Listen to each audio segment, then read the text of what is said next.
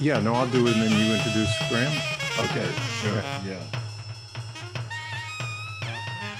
The Westport Library and the Quick Center for the Arts, uh, in partnership with Apple Podcasts, is proud to present Oh Brother, Not Another Podcast, with me, Megs Burrows. And I'm Trace Burrows, and today we're excited to have on our show uh, one of the founding members of Air Supply, Graham Russell.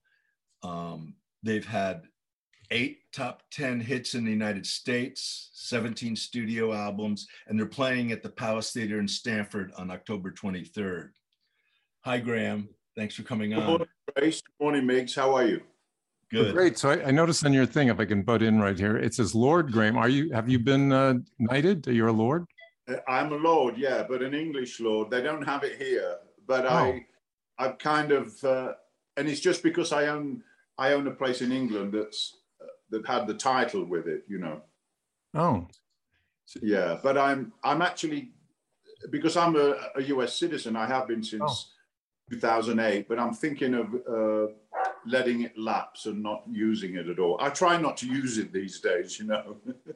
Well, how many, yeah, I don't know how many people can say that? Uh, I, yeah, no, so as a lord, what, um, do you have like special opportunities that other people Are, aren't given, or like a bunch of really, you have a kingdom. None, none in the United States, of course, but in England, it, you get certain privilege. But you know, I haven't lived there since. Uh, oh God, how I left there in sixty-eight, and uh, I haven't lived there. I just have some property there that that allows me to go backwards and forwards if I feel like it. I still have my British passport, of course. You know, right? Yeah. So, you want to tell us a little bit about the tour? It starts actually, in, we're recording this on September first. It starts in two days, right? The tour? It does. Yeah. It does. We're, well, we, we did, we've done some shows already. They've kind of been warm-up shows, but they've been fantastic, and the reviews have been excellent. So we're very excited to be back out, obviously. I think all musicians are, you know. But it's great. We, you know, we're... coming back, we're very refreshed and very eager to get out there and play again, and it's going to be a wonderful thing. I mean, I, you know, I always say this, but every morning when I wake up, I'm so thankful that, to be able to do what I do, because I love to perform and and create music, and uh, I'm allowed to do it and have been for almost five decades. So I'm very thankful every day, you know, that I'm able to carry on my career the way I like to do it, you know. When was the last time you went on tour? Um, oh, it was before COVID. We ended, it was March two thousand twenty. We did our last show in uh, in Utah, funnily enough. And, uh, and we pr- approached the promoter because COVID was really coming on. And he said, we said, we're okay not to do the show. We were there. And he said, no, I want you to do the show. And that was the last show. Then we drove overnight to California to play in Los Angeles.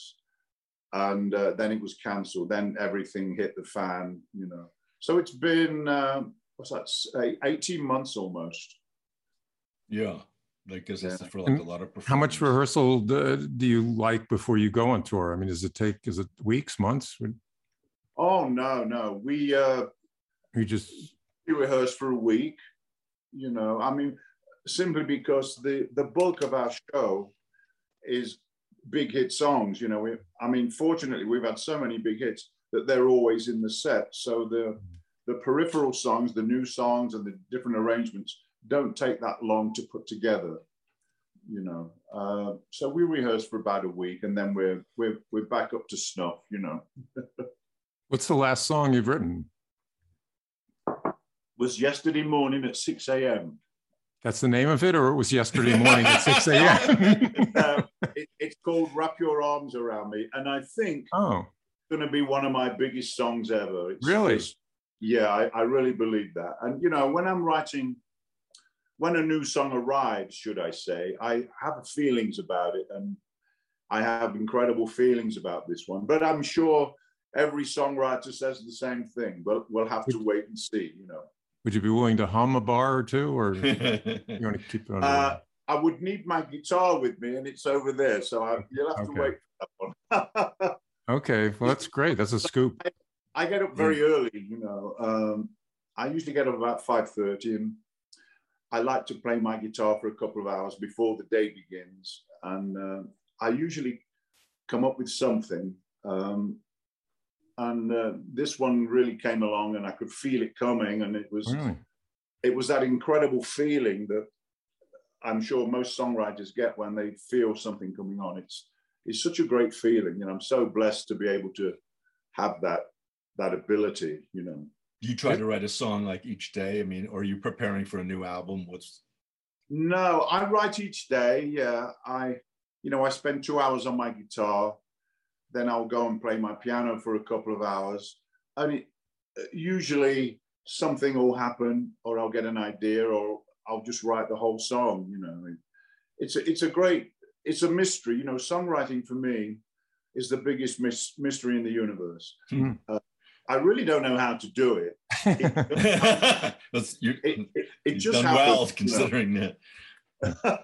But it's a beautiful thing. Uh, yeah. I guess it's like uh, nuclear physicists. They understand all the parameters of what they do for a living. You know, quarks and and molecules and atoms. Uh, it's the same thing, I'm sure, for them. Once they discover something, it's like a eureka moment, and uh, I'm very, very fortunate to be able to share those moments with the universe, whatever, wherever it comes oh, from. And the universe is grateful. Do you feel like you're actually channeling it? You know, there's that thing, the story that Paul McCartney about dreaming, you know, we, he dreamt yeah. the, yesterday, the melody to, yesterday, and then it was scrambled eggs, scrambled eggs, and then right. it was yesterday. Have you have you dreamt full song songs? Oh, in- I do, yeah. Normally, uh, I do dream them, full songs, but not very often. But it's very difficult for me to wake up from it. So now I've kind of trained myself. If I if I hear a song in a dream and I'll go, wow, that's a great song, that I've trained myself to say, hey, you're asleep, wake up and record it. Oh, so cool. I wish I could do that. I sleep next to... My phone is right next to me, and I record all my songs on my phone. You know, I don't have anything complicated or high tech. I just record all my songs on the phone because it's it's easy and it's right there. Right. Do you have other? There must be a lot of through the decades, a lot of other performers that have covered your music, mm. right? Yeah, uh, I think the biggest one is "All Out of Love." I think that's that's at, at over one hundred fifty covers, you know. Oh, wow. Mm. Yeah, but when you when you consider some of the Beatles songs, in fact, most of them, uh, they're over five hundred. And I think Yesterday is the most covered song ever. And I think that's over one thousand. I mean, it's frightening. Mm, yeah, it well, is. Speaking, speaking, well, speaking of numbers, I was looking, you know, watching some of your videos. I mean, I'm well aware of your music, but... Uh, Making Love Out of Nothing at All has one hundred eighty-five million views. And, but but the follow-up question is, it's not a question, that wasn't a question, but the follow-up is, that was written by Jim Steinman, right? Who wrote yeah, a lot of yeah. Meatloaf. So what is yeah. it like for you, a songwriter, to be, how did that come about? Does he offer you a song? Do you ask him to write a song? Did you collaborate? Uh, we didn't collaborate. Uh, how it happened, you know, we were riding high. We'd had four or five uh, big hits, and it was nineteen eighty-three. And Clive Davis, we were in New York. I can't remember what we were doing. Um, we had lunch with Clive, and uh, he said, he said, Jim Steinman sent me this song. He said, I want you to have a listen to it. And at, at that point, you know, all the songs had been mine. But I've always had this philosophy. Uh, When you're in a band with one of the great singers of our generation, like Russell, I think it would be unfair for him, for me to say, I only want you to record my songs, because mm. he's a singer and he needs to sing other, other songs. Uh, and this song came along, and uh, Clive had a copy of it. I think that's what the lunch was all about. he, had, he had it on a cassette, and he said, take this and have a listen. And Russell listened to it first, and he fell in love with it. And I listened to it, and I went, wow, it's great. The thing is, I'd already, I was already a big fan of Meatloaf and Steinman, you know.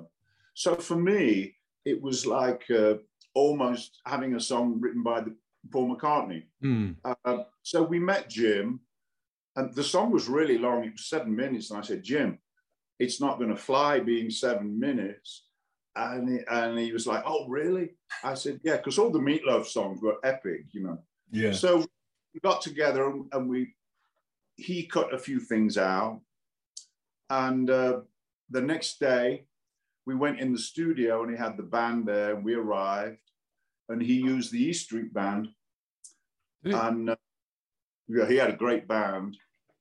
And Russell went in to sing it, uh, the the shortened version, and the song just sounded incredible, you know. But it was a big shift for us, you know. We were the big ballad kings of the world, and here we are with this really kind of heavy song, mm. but but still a love song nevertheless. Uh, but we just loved it. Um, Clive said, this is so, it'd be so great for you. And it's no slight on me. I didn't care, you know. Um, and R- Russell went in to sing it. And I was next to Jim in New York. I think it was the Record Plant. And Russell sang it down once. And Jim turned to me and he said, that was incredible. And I said, yes, it was. And then he said, I think, I think that's it. And I said, I think it is too. That's so it. Sang it one take, oh. and that was it. But uh, you know, working with someone like Jim was a, was such a, a thrill. You know, I mean, it was nineteen eighty-three. We hadn't been on the scene very long in the U S, and here we were working with these incredible musicians and Jim Steinman. It was a, it was incredible. You know, and that's how it came about. And of course, because Clive, it was Clive's suggestion. He, it was a great feather in Clive's cap. You know. Yeah. So, so would, go ahead, Megs. I know uh, this is sort of a hypothetical. So let's let's pretend you you're just you're you're a truck driver, a lorry driver, as they say in Britain, and uh, you have a romantic date, and you have nothing to do with Air Supply, but you know all their music, and and you bring this woman, you know, whatever, to your apartment or you're somewhere, and you or jukebox. What Air Supply song do you play for your? Your seduction uh, song. Yeah, your seduction song. It's got to be Lost in Love, I think. Okay. Yeah, because if if you play Lost in Love, it means that the person you're with, that you're falling in love with them, you know, and, mm. and you can't help it. And I think that's that's the song. And the song is very even keel. It just has this message, and it doesn't get kind of bombastic like All Out of Love, for instance. It's a very... even keel song, and you can get on the dance floor next to the jukebox and you can, dance, and you can dance to it. And I don't think there's anything, I believe that women think it's extremely romantic when a guy asks her to dance, even if he can't dance, it doesn't matter. Really? If you, get, if you have the nerve to ask a lady to dance, I think the the relationship is already begun. Because that's always kept me from, because I can't dance and I'm always too embarrassed to, to show that off. You know, just... You're right. You know, it's, it's most guys are, are are that way, you know, but I think if you take the initiative and show mm. this one that even though you may not be able to dance well, you, you want to share that moment with her. Mm. I think that that speaks volumes, you know. You get people like fans sending you letters saying, you know, you made, you oh. know, my night or my marriage, you know, like, or do they name your their baby after you because of the the night of you? Don't, don't laugh. They do all yeah. of the. I mean, we do. We have a meet and greet at every show we do, and yeah. uh, we get the same stories, but different stories, but the same context. Uh, you know, we met. We met for thirty, forty years ago. This is our song. And uh, it's it's a great thing, you know, because you you can see that their lives are built around their soundtrack is part of your life too. The thing is, they if for instance, if they have a take Lost in Love, for instance, if that's somebody's song, and they say, "Oh, we play it all the time," but the thing is, we live it all the time. We mm. play it every night. You mm. know, we've we've done over fifty-three hundred shows in our oh, career. Jeez. So, we live these songs. They are our soundtrack too, you know. Yeah, sure. Yeah, that must be really gratifying that your music, you're sharing people's great moments in their lives. the oh. best moment of their lives. Is you've helped create yeah. that. I mean, what what greater reward could you have? You know, you're part of people's lives. And not only that, it's a positive thing. It's not uh, anything negative. It's a positive uh, moment when they say that. And uh, to be a part of that is, is such an incredible feeling, you know. It's hard to describe. But when we walk on stage, you know, every night, it's that moment of euphoria for, for us. We walk out because mm-hmm. we're ready to give something to them. And it's reciprocal that everybody stands up. And they kind of salute your longevity and what you've done. And it, it's just an incredible thing, you know. And so, yeah, keeping it fresh. I mean, you know, fifty-six, I mean, whatever, thousands of performances. So is it just that, you know, I mean, I've heard Broadway, st- people ask Broadway actors, you know, well, gee, you've done six hundred performances of Music Man. How do you keep it fresh? And they go, well, the people in front of me have never heard it before. So I'm playing yeah. to them. Is that an attitude that you have? Absolutely, yeah. The, the surroundings are different. It's a different theater. Mm. Uh, different people in front of you. So you have different points to, to look at, you know, and you're right. They're so full of enthusiasm and excitement. A lot of them are crying, you know. Mm, God. So you share in that with them and, and then you play the song and then they, they relive whatever moment they had with that song. So for us, It's, it's bringing something, and but they give just as much back to us too. You know, I'd hate to be in a band where the, the band doesn't enjoy it uh, and, and just get up there just to do it. But we, we love every minute of it, you know, and it's, it's a great thing, you know. Have you ever been approached by uh, Broadway uh, oh, producers? Because yeah. you have those great ballads and it, it seemed like an Andrew Lloyd Webber kind of a... Um, mm. sound. Yeah. Well, we have, and there's been several attempts to write a book, a story around our songs, but none of them have really garnered great attention yet. And in fact, I know there's two in the works right now. And uh, there was one in the Philippines three years ago that we went to see, which was which was really good, but none of them have, have really we've gone, wow, this is it, you know. And we get treatments and, and scripts sent to us, uh, but none of them have, have crossed that line yet. But you've got to believe one of them will soon, because the music, you would imagine, mm. is perfect for something like that, you know. And it crosses generations. Well, and you met at an Andrew Lloyd Webber, J- Jesus Christ Superstar. Right? I mean, that's where you yeah, Russell the, uh, you and yeah, we, almost two years, and I write musicals too. I've just finished my sixth one. Oh. Uh, not, well, I haven't made it to Broadway yet, but I'm getting close. Uh, but I don't write books or the script, you know. Uh, I just write the music. So I'm waiting for someone to come with, send us a, a script, a Broadway script, even if it's in its infancy, that might be uh, relevant to the music, and uh, and we would certainly uh, look at it. It's, it's hard, though, with, with all the songs, the big hits, they're all very romantic, obviously, but it must be hard for a storyteller or a writer to wrap a story around those. It must be very difficult, you know. So you yeah. didn't write them with a story in mind, like an arc, boy meets girl, boy, you know, miss, loses girl, boy, whatever. Well, I, I do, and I write the song. The first thing, uh, when if I feel a song coming on, the first thing to address, a song has to have a story. And uh, that's the first thing you've got to have. So I look, I feel what the story is going to be, and I write a story in my head around it, but it's a musical story. But as far as dialogue, that's not my expertise, you know. Although I can write lyrics on a dime, but dialogue is very different, you know. Ooh. It has a different, uh, a different tempo. Yeah. So film, like, uh, how about film producers? They've probably approached you, like, we need a song for this film. Has that happened? Is that a thing? A lot, yeah. It, but yeah. they usually they usually want a song that's already existing. Like All Out of Love, for instance, has been in, in I think it's twenty-three movies so far. Well, sure. I mean, oh. uh, two years ago it was in uh, I can't remember the name of it now. You know, it was in a, a, a new movie. Um, yeah. The guy in the spider suit. What's that called? Not Spider-Man. Well, that's, uh, Spider-Man's the only guy in a spider suit. No, a, a, a comedy, a dark comedy. Oh, a, okay. Any? Oh, I don't know. You know what it is. Remember. Well, I mean, they should be doing your. There should be a movie. I mean, your your story of the two of you. Um, you know, the the the meeting and the and I. I Well, and I'm going all over the place, but I have another a very trivial question. But so I saw, you know, I've watched, I watched it when it first came on, and I rewatched your interview on C B S Sunday morning.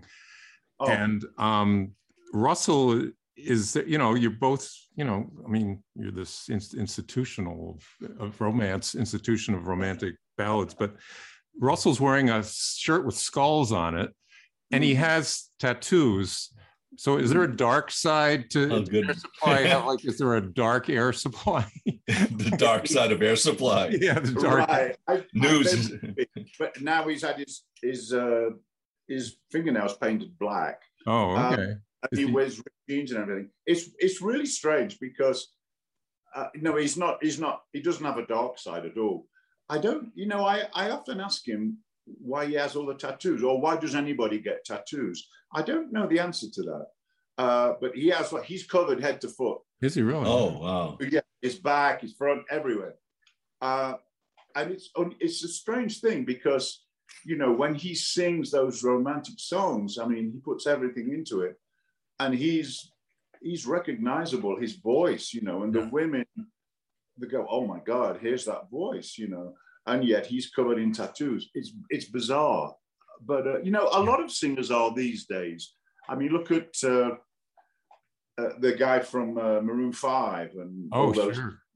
Although uh, none of them really have that romantic essence that Russell does. I don't think. Uh, I mean, we certainly carry that mantle, but it's weird that he's he's the tattoo guy, you know. Yeah. And he, here am I, I'm the songwriter and I don't have any tattoos. You don't have, you have none. Okay, that was my I'm, next question. Oh, I'm the vegan guy that loves gardening. I mean, once you have tattoos, if you're young and you say, oh, I love this tattoo, but you know, it's like a painting in your house. You you you change and you go, you can remove that painting, you know, and your taste change. Once you get that tattoo on, now you're like seventy years old. You put it yeah. on when you're thirty, you go like, I'm not into that anymore. You know, yeah, it's the Dorian Gray. Um, yeah. So, you know, where the painting changes.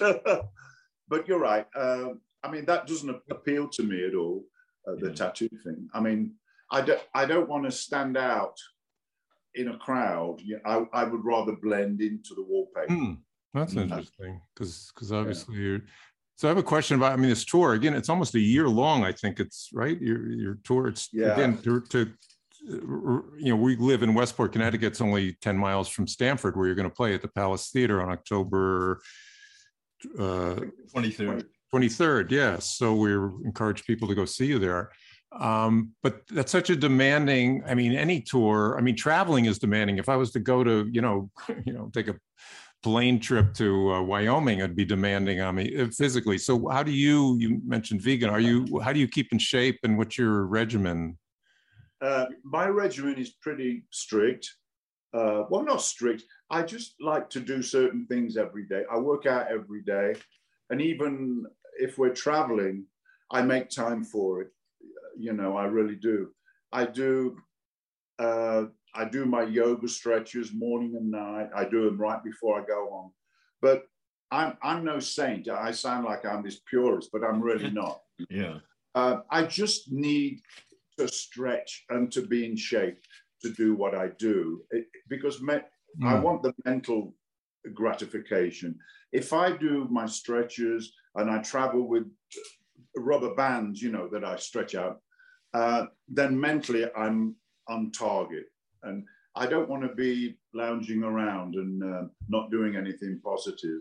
Uh, for me, that's very important. And I don't eat any bad food, you know. I, I usually take my food on the plane. Uh, when I'm home, like now, I grow most of my own food. You know, I have a massive house that's uh, sunk into the ground. It's geothermal, and really, I grow everything there. You know, so Do you cook I, as well? Do you cook your own food? Or I, I do cook a lot, yeah. I, lo- I love Indian food. I cook I cook Indian food. Yeah. You like but spicy? I'm, I'm, mm. I'm vegan. I don't eat any dairy or any meat of any kind, you know. Yeah, spicy. Do you like the, the spicy Indian food? I I like spice from hell. Yeah. Really? Oh. I, I, I grow my own. I grow a dozen different varieties of hot peppers. I go grow the Bra- Brazilian starfish, which is really spicy, and the oh. ghost pepper. Yeah.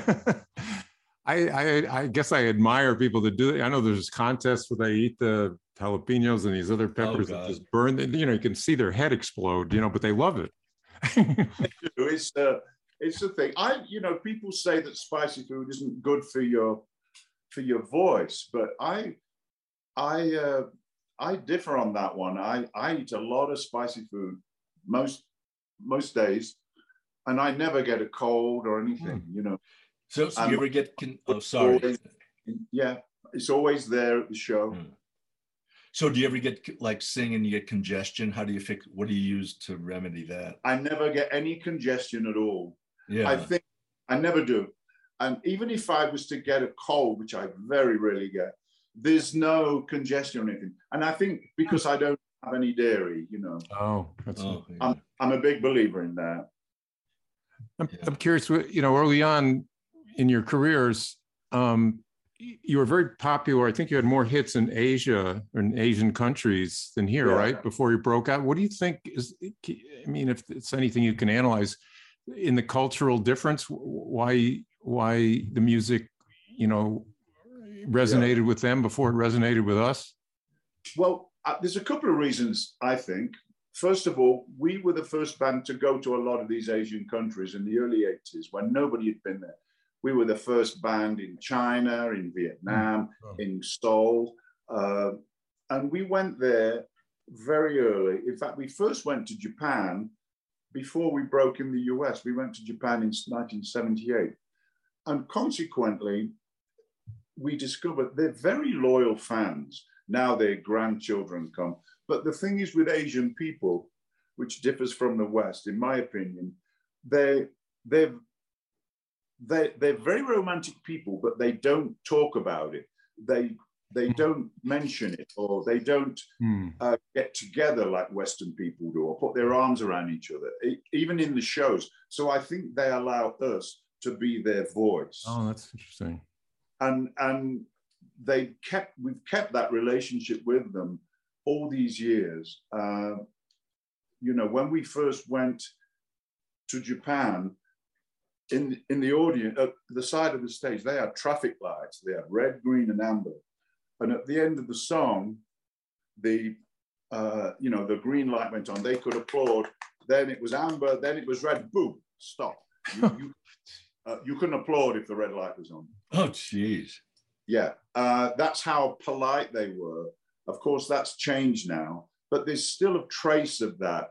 Uh, it's just a respect that the Asian people have, uh, but I mean, we love going there. I, we must have been toured Asia maybe thirty times, you know. Wow. We're going again in. We go again in December. There's a deer behind you walking by here. Yeah, where are you now? There's a deer walking in your garden back there. Oh, is there? Yeah, you yeah. just walked. There's a lot of them around here. Yeah. Are you in a I'm, home? I'm, I live on a ranch in Utah. Oh, you do? Okay. Yeah. And yeah. there's, oh, I love kind of wild animals roaming around, you know. Sure. Yeah, we have a few here. Actually, bear, bear are encroaching. We live in Connecticut, and the bear are coming this way, and a lot of sightings. Oh, wow. Bear yeah. sightings. And yeah. bobcat, bob, bobcats. Yeah. Lion, li- mountain lions, too. In Connecticut, really. In Connecticut, I know. I don't know. They're coming, whether because of the climate situation, they're coming. They're coming, going more south. I mean, we're not in the south, but for them, maybe it's south. Uh, coming yeah. from Canada, I don't know. But um, well, I've heard that, although this probably doesn't apply to to you out east, that a lot of animals are coming down because of the, there's no water up high. Mm. You know, I, I live at seven thousand feet, and you know, the mountains behind me go to twelve thousand, but there, there's no water up there because there was no snow this year. Oh, that's and they're right. all coming down, you know. Yeah. So there's no runoff. Wow. But this, I mean, he, he hangs around all the time. Do you have a name for him? Uh, I think that was, did he have antlers? No, this no. one didn't have a rack, no. Oh, that's Daisy. Megs. Yeah. Uh, I know, it's supposed to be cow. Yeah. Uh, that's how you tell it's a female deer if it's got a rack. Yeah. So, uh, um, no, wow. Okay, so uh, so what made you choose uh, Utah to live in out of all the states to choose from? Well, in nineteen ninety, we were playing at the M G M in Las Vegas, and we were doing two consecutive weekends. And normally in that instance, you know, I lived in California and I would go back to California on Sunday morning or Monday morning.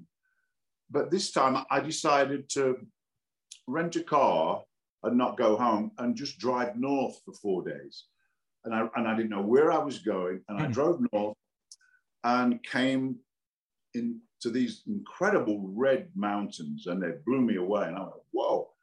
And it was just vast space. And the road just went north for like two hundred miles without a curve.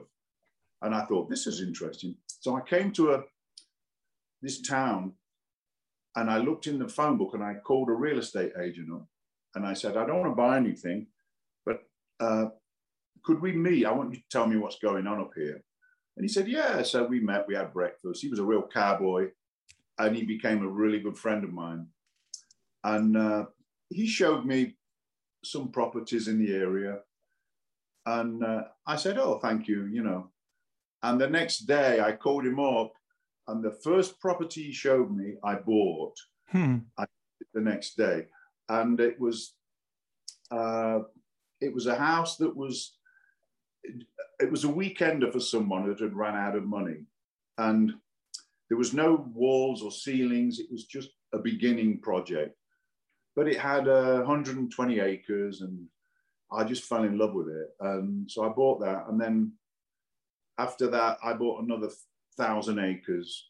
So I have uh, twelve hundred acres here of wilderness that I, that I love, you know.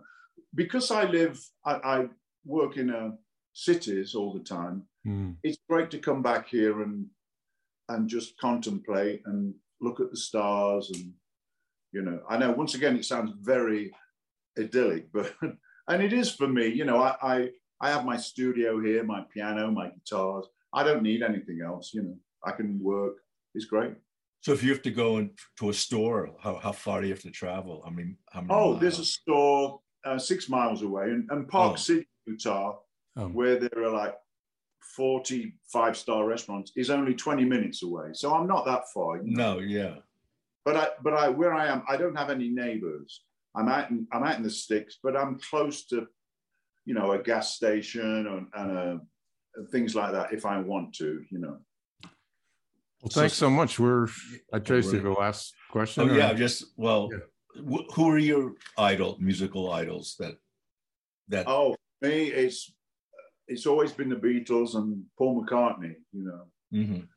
Yeah, be, being a songwriter. I mean, I'm really a songwriter that sings. Um, mm-hmm. I'm, I, and I play guitar and piano, but I don't play them well. But I get, I, I play them well enough to to to play my songs. But uh, I admire songwriters, and for me, there's no greater songwriter than Paul McCartney. That's that's certain, you know. Yeah. But I've, well, I've never, you know, I'd love to meet him, but I never have. Yeah. I actually resemble him now, you know, in this a uh, little bit. You got the same eyes, I think. Anyway. Well, um, he's a little bit older than me, but yeah, I'm born June the eleventh. He's June the eighteenth. Oh. Uh, so uh, it's funny. A lot of a lot of songwriters were born in that in that same time. You know, Bob Dylan around the same, and uh, so many others. It's frightening. I think Irving Berlin was around hmm. there too. Yeah, I'm getting all cosmic now. No, oh, yeah, that, no. That's great. No, this has been a treat. Yeah, thanks for coming on the show. Thank you so much for your time. Oh, thank you, guys. It's my pleasure. It, it, great conversation. I like yeah. it. Nice, very loose. It's cool. Well, that's good to hear. Thank you. Yeah. We'll, uh, hopefully we'll see you in, uh, not, well, we'll be, in the, hopefully we'll be in the audience in Stamford on October twenty-third at the Palace Theater. And uh, anyone else listening? Thank you. I'll know, I'll know who you are now. Okay. we'll, we'll wave and you, you'll know. Okay. Very much so. Okay. Take care. Bye.